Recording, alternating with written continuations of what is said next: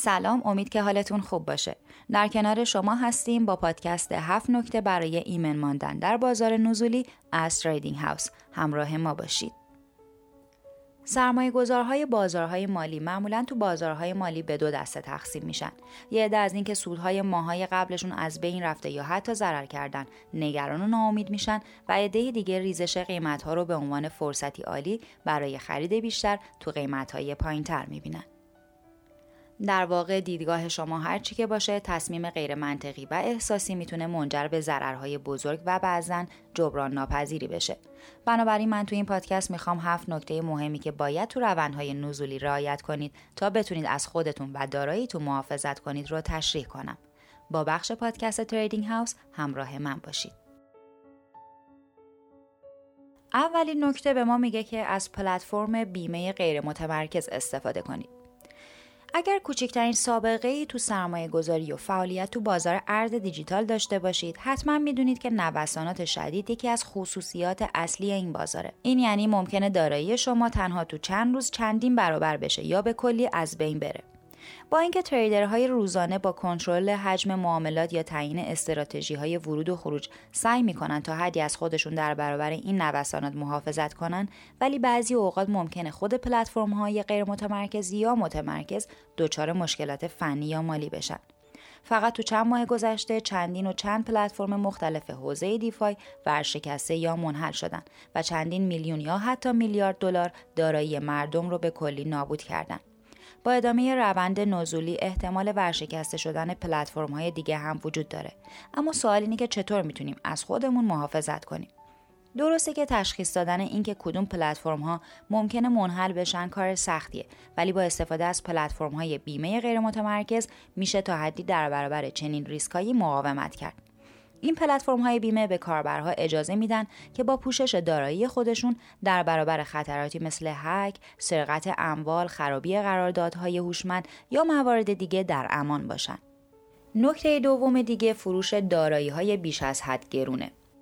باز هم اگر سابقه فعالیت تو بازار کریپتو رو داشته باشید قطعا چند تا کوین تو پورتفولیو دارید که یه جورایی مطمئن هستید که دیگه هیچ وقت به شکوه سابق بر نمیگردن ولی چون نمی‌خواید که اشتباه و ضرر خودتون رو قبول کنید اونا رو نگه داشتید متاسفانه باید بهتون بگم که اگه همچین دارایی هایی دارید شما هم تو دام کمپین های تبلیغاتی بزرگ و پیچیده افتادید و یک کوین رو در حالی که بیش از حد ارزش گذاری شده بود خرید کردید.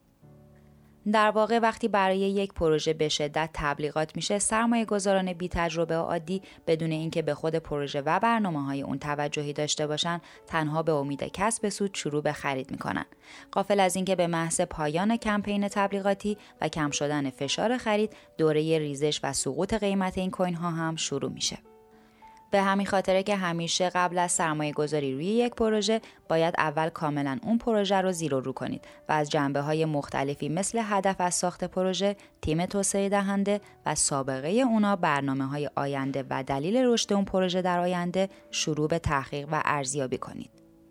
شما به عنوان سرمایه گذار وظیفه دارید که به صورت دوره‌ای وضعیت فاندامنتال دارایی های خودتون را بررسی کنید و در جریان همکاری ها، برنامه ها و ارتقاهای اونا باشید.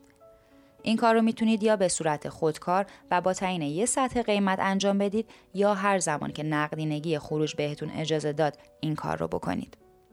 درسته که فروش با ضرر می‌تونه ناراحت کننده باشه این رو بدونید که اگه یه دارایی بازنده رو برای مدت طولانی نگه دارید ممکنه ضررهاتون خیلی بیشتر بشه یا به کلی ارزش دارایی صفر بشه اثر تمایلی یکی از اشتباهات بزرگ سرمایه گذار هاست که باعث میشه دارایی هایی که هیچ شانسی برای بهبودشون وجود نداره رو نگه دارن و دارایی های با پتانسیلی که سود خیلی بیشتری هم دارن رو سریعا بفروشن. نکته سوم به ما میگه به ارزش گذاری ها توجه کنید.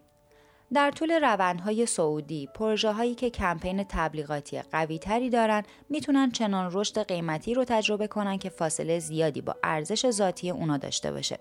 وقتی قیمت توکن یا همون ارزش یه پروژه خیلی بیشتر از ارزش ذاتی اون باشه می‌تونید مطمئن باشید که با شروع روند نزولی سقوط قیمت اون دارایی هم شروع میشه. متاسفانه تعداد کمی از سرمایه گذارها هستند که به مسئله ارزش ذاتی توجه می‌کنن و به جای اینکه رشد بیش از حد قیمت رو زنگ خطری برای سقوط بعدی بدونن اون رو به حساب قدرت اون پروژه می‌ذارن. اختلاف بین ارزش در گردش یعنی حاصل ضرب قیمت توکن در موجودی در گردش با ارزش رقیق شده که حاصل ضرب قیمت توکن در موجودی کل هست معمولا با گذر زمان کم میشه چون بخش بیشتری از ذخایر توکن عرضه میشه شما به راحتی می‌تونید با مراجعه به وبسایت CoinMarketCap ارزش رقیق شده هر دارایی رو ببینید و جزئیات دیگر رو هم چک کنید. نکته چهارم میگه staking نقد رو امتحان کنید.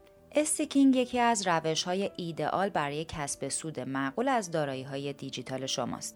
اما این کسب سود هزینه هایی هم داره چون اکثر پروتکل های استیکینگ از شما می‌خوان که دارایی هاتون رو برای مدت مشخصی تو پروتکل قفل کنید. این مدت می‌تونه از چند روز یا حتی چند ماه متفاوت باشه. حالا ممکنه توی این مدت فرصت های کمیاب و مهمی ایجاد بشه. مثلا قیمت دارایی ها بدون دلیل خاصی جهش چند برابری کنه یا حتی به خاطر نقص های فنی یا هک ارزش دارایی سقوط آزاد کنه. دقیقا مثل اتفاقی که برای اکوسیستم Luna افتاد. staker های Luna باید توکن هاشون رو به مدت 21 روز قفل می‌کردن در حالی که قیمت Luna در ظرف یه هفته از 86 دلار به 1000 دلار رسید. اما staking نقد یا liquid staking یه راه حل عالی برای این مشکله. در حال حاضر چند تا پلتفرم برای liquid staking وجود داره که نحوه کارشون تفاوت چندانی با هم نداره.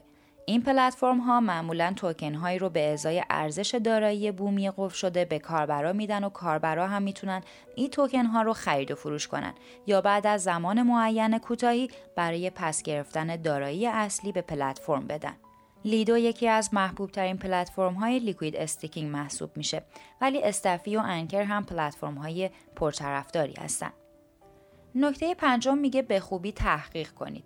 همه می‌دونید که اطلاعات قدرت و این جمله تو بازارهای مالی و به خصوص دنیای پرهیاهوی کریپتو اهمیت خیلی بیشتری پیدا می‌کنه. همیشه این رو بدونید که یه سرمایه گذار آگاه همیشه بهتر از بقیه عمل می‌کنه و زمانی که تو روند نزولی همه دارن ضرر می‌کنن باز هم می‌تونه بهتر از بقیه از خودش محافظت کنه. خوشبختانه اینترنت همه ابزارها و اطلاعاتی که برای شناخت کامل یه پروژه نیازه رو در اختیارتون قرار میده.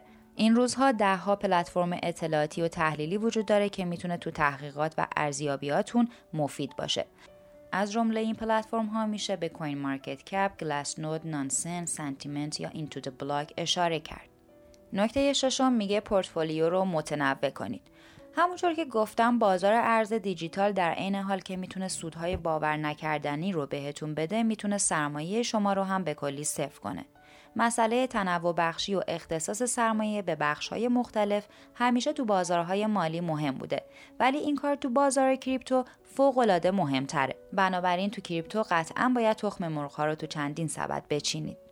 متاسفانه این کار تو بازار کریپتو کمی سخت داره چون تقریبا همه کوین های بازار دنبال روی بیت کوین هستن و کمتر پروژه ای رو میشه پیدا کرد که نمودار قیمتش همبستگی زیادی با بیت کوین نداشته باشه. با این حال می‌تونید سرمایه خودتون رو بین چند حوزه مختلف مثل DeFi بلاکچین های لایه اول پلتفرم های لایه دوم بازی ها متاورس و NFT تقسیم کنید. البته یه کار دیگه هم می‌تونید بکنید و اون خرید صندوق های ETF کریپتوییه. به عنوان مثال صندوق Crypto 20 می‌تونه یه گزینه خوب باشه. این صندوق در واقع شاخص قیمت 20 coin برتر بازار بر اساس market cap رو دنبال می‌کنه. صندوق Pulse DeFi هم طیف وسیعی از coin های حوزه اقتصاد غیر متمرکز رو دنبال می‌کنه که می‌تونه گزینه سرمایه گذاری خوبی باشه. و در آخر نکته هفتم اینفلوئنسرها رو دنبال کنید.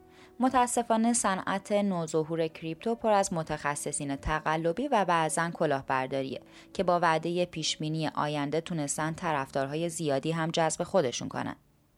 با اینکه برخی از اینفلوئنسرها اخلاق مدار هستن و صادقانه کار می‌کنن ولی تعداد خیلی زیادی هم هستن که در واقع از صاحبان یه پروژه پول دریافت می‌کنن تا اون پروژه رو تبلیغ کنن خیلی از همین اینفلوئنسرهای یوتیوب، توییتر یا اینستاگرامی هم با یه جمله این یه مشاوره مالی نیست هر کاری دلشون بخواد می‌کنن و کاربرای بی تجربه و از همه جا بیخبر هم بدون هیچ تحقیقی و با چشم بسته پولشون رو وارد این پروژه های پوچ و تقلبی می‌کنن.